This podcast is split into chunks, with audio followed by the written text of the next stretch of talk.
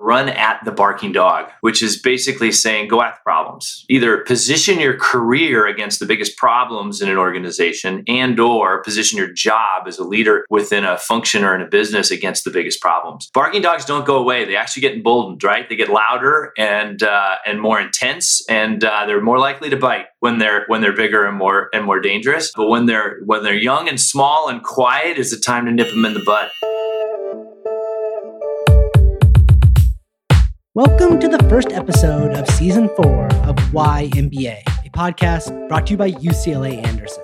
I'm your host, Alex Grodnick. We have some incredible conversations in store for you this season, and I can't wait to get started. Who you just heard was John Carmichael, the CEO and president of Nestle Canada.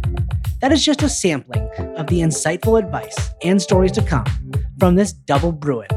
So, just like John recommends, Let's dive in and run after that barking dog.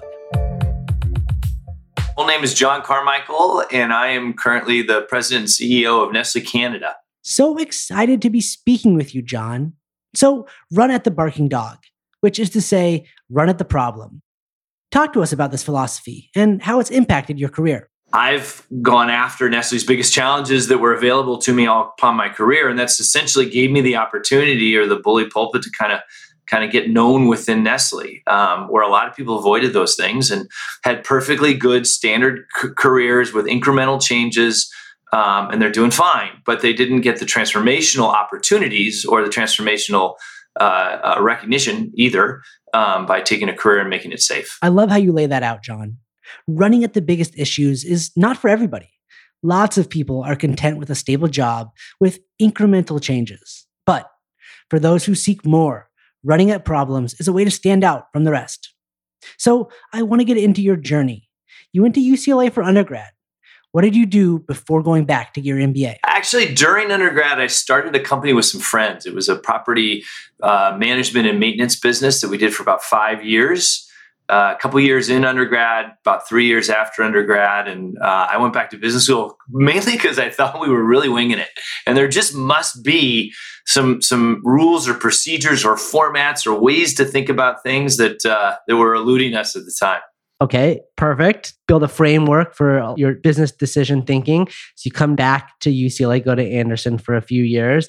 And did you have a plan of coming to business school? You wanted to stick with this business and just learn some new skills? You wanted to do something different? Like what were you thinking in the early days there? You know, I think at the time I was I was at the beginning I was looking to return to the group I had and, and really drive that. And I've always been an, more of an entrepreneurial guy than a big company guy, which is kind of ironic now having been with Nestle for almost which is the largest food and beverage company in the world for over over uh, 27 years. But even even towards the end of business school, my goal was had moved to, to work for one of these big companies to sort of again get get some learning, get some more almost like an apprenticeship with one of these big companies. But then either go back to that same company or uh, start something else and and do something small or medium size was usually my goal. Right, and as you said, I love how you said that because I view myself as very entrepreneurial too, and now I work for Am- I work for Amazon, so another big company.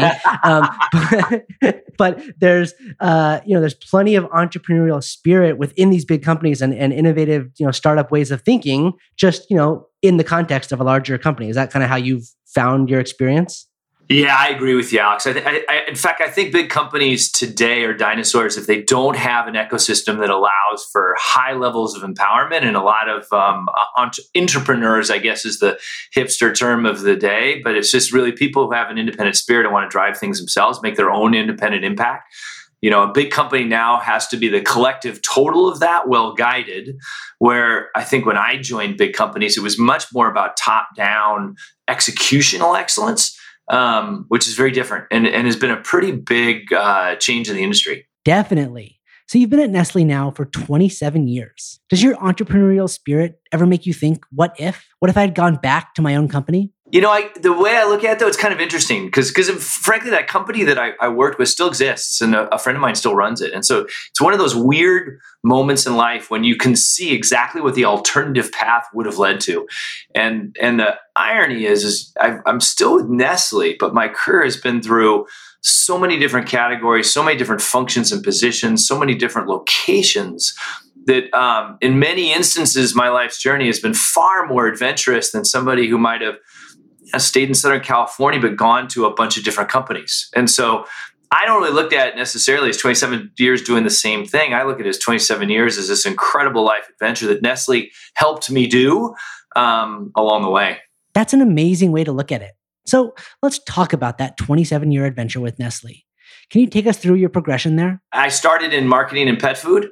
I would say marketing is probably where my core is. Um, but I worked in sales for four or five years, leading our, our sales operations group. Um, I worked in Switzerland in, in general management for, for a period of time. I, I, actually worked in HR and in operations. I worked in a plant for six months, which was uh, one of the more interesting experiences I had.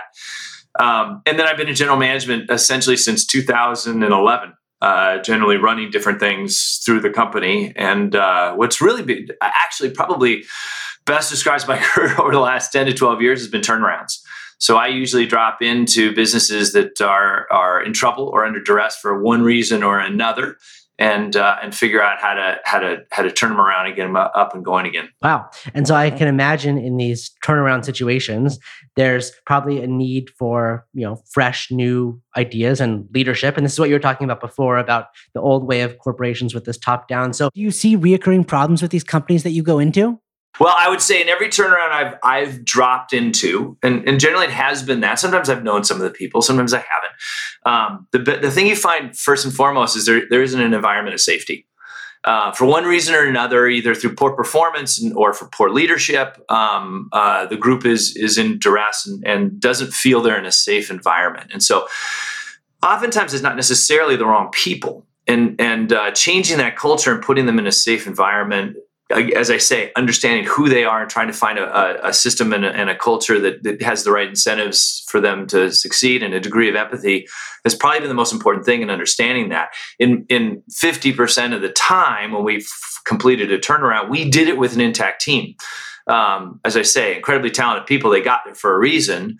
Uh, and in about, I would say 50% of the time, we, we had to make substantial changes to the team. But a lot of times it was because there were ingrained behaviors associated with a, a sort of a toxic environment that we couldn't get out without uh, without changing the team.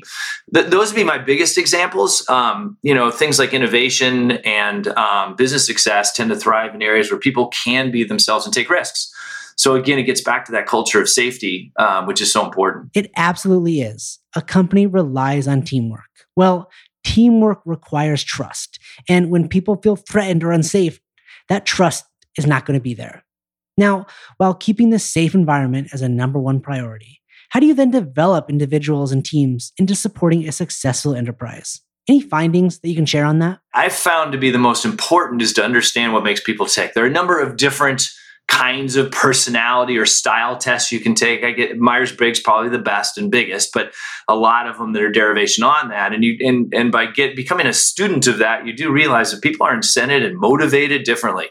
And as a leader, you've got to know how your folks are motivated, and uh, you got to have a diverse group of people around you as well. Now, that's diverse in the traditional sense that we talk about today with today's DE and I uh, activities, but it's also diverse from a style perspective. And the more you can really understand the people that are working for you and how they're motivated, the more you can build a culture that does that and allows them to thrive as their best selves. And um, you know, I think the world's getting better about learning about diversity and how important it is. Diversity of all kinds, whether it's you know gender or race or or orientation or what have you. But uh, but i think diversity has always been important in terms of style as well. I 100% agree with you on that john. Diversity in the workplace is not just a trend it's a competitive advantage. Through working on all these turnarounds i have to assume that it has only strengthened your resolve for nestle since you have been there, as we've mentioned, for 27 years, what do you think is the biggest contributor to you staying at one company for so long? Yeah, so I ask myself all the day as I'm surprised that I've been here this long. You know, I, I would say I'm a marketer at core. And so marketers always are looking for um, sort of what's the core essence of a brand or a business and bring that to life through communications and products. And maybe we're guilty of doing it for ourselves as well. My, my core essence would be adventure. I love a lot of stimuli. I like a steep learning curve. I like change pretty frequently. And I would say that I've never had an opportunity to be bored. Every time I start to feel like I'm mastering something, something else comes along. And generally, it's not just a new business challenge within the same function. It's a very different part of the company, a different function, a different city, a different country that's come along with that. And so, personally and perfective, personally and professionally, it's been the growth and and the constant sense of adventure. I, I would also say I've met magnificent people. I call them my breadcrumb, breadcrumbs. There's usually two or three from every single assignment I've had uh, through the course of my life, and uh, and that has something that keeps me at Nestle all along. We had a we had a meeting in Switzerland uh, a couple weeks ago, first time in four years because of COVID. And uh, boy, to be able to really see all those people from all over the world that you spent so much time with is a pretty rewarding thing, and really reminds you of what, what it's all about, which is uh, which is those folks day in and day out. And speaking about community, Nestle is very involved in the communities it operates in. Can you speak a bit about that? Yeah, that's uh, that's another reason why I'm really proud to work for the company. Frankly, we're the largest food and beverage company in the world, and we have an obligation to make sure that we're we're leaving the world better than than where we found it. And so we've always had a local um, very decentralized management approach. And so when you're when you are local and decentralized, so the, there's a Nestle Mexico, a Nestle US, a Nestle Canada.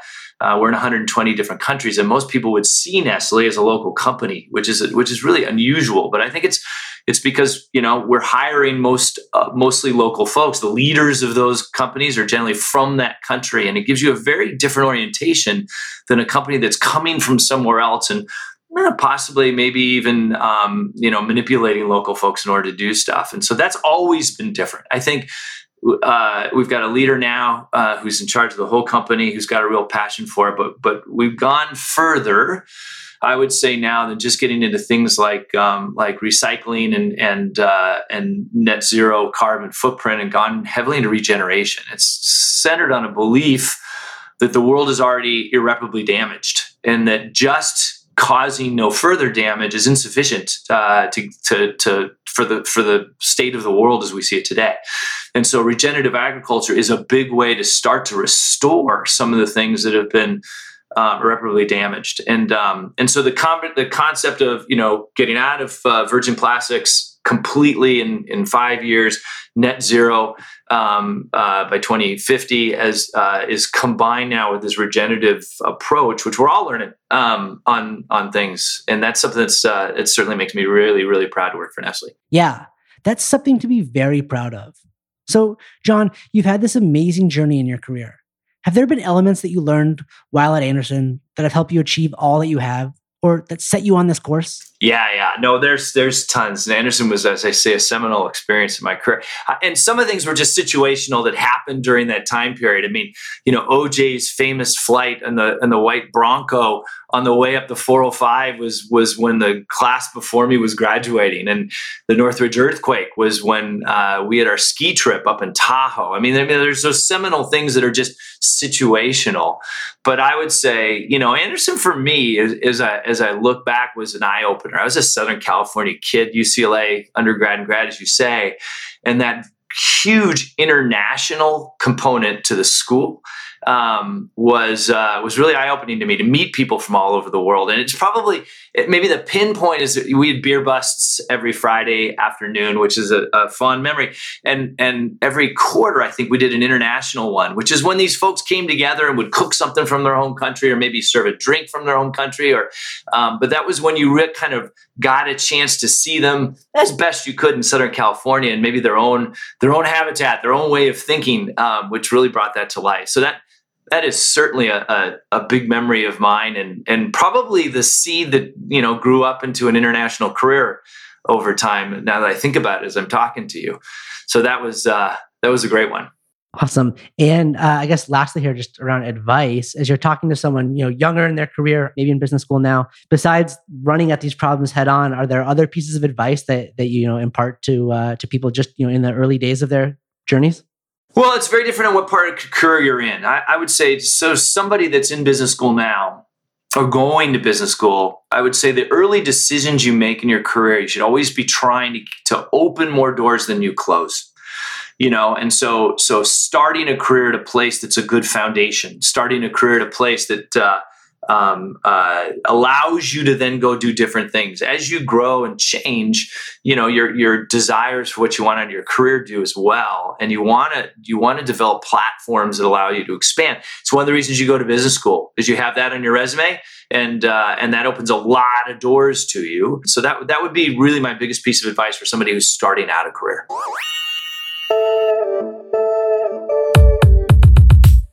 Run at the barking dog. Create safe work environments which allow individuals to be the best versions of themselves. Keep your teams diverse. Invest in your communities. And don't be afraid of big companies. Wow, these are some amazing business principles to operate by. What made this conversation really stand out to me was that John sees himself as an entrepreneur, yet he has worked at the same huge company for 27 years. This reinforces the importance of being open to new ways of thinking.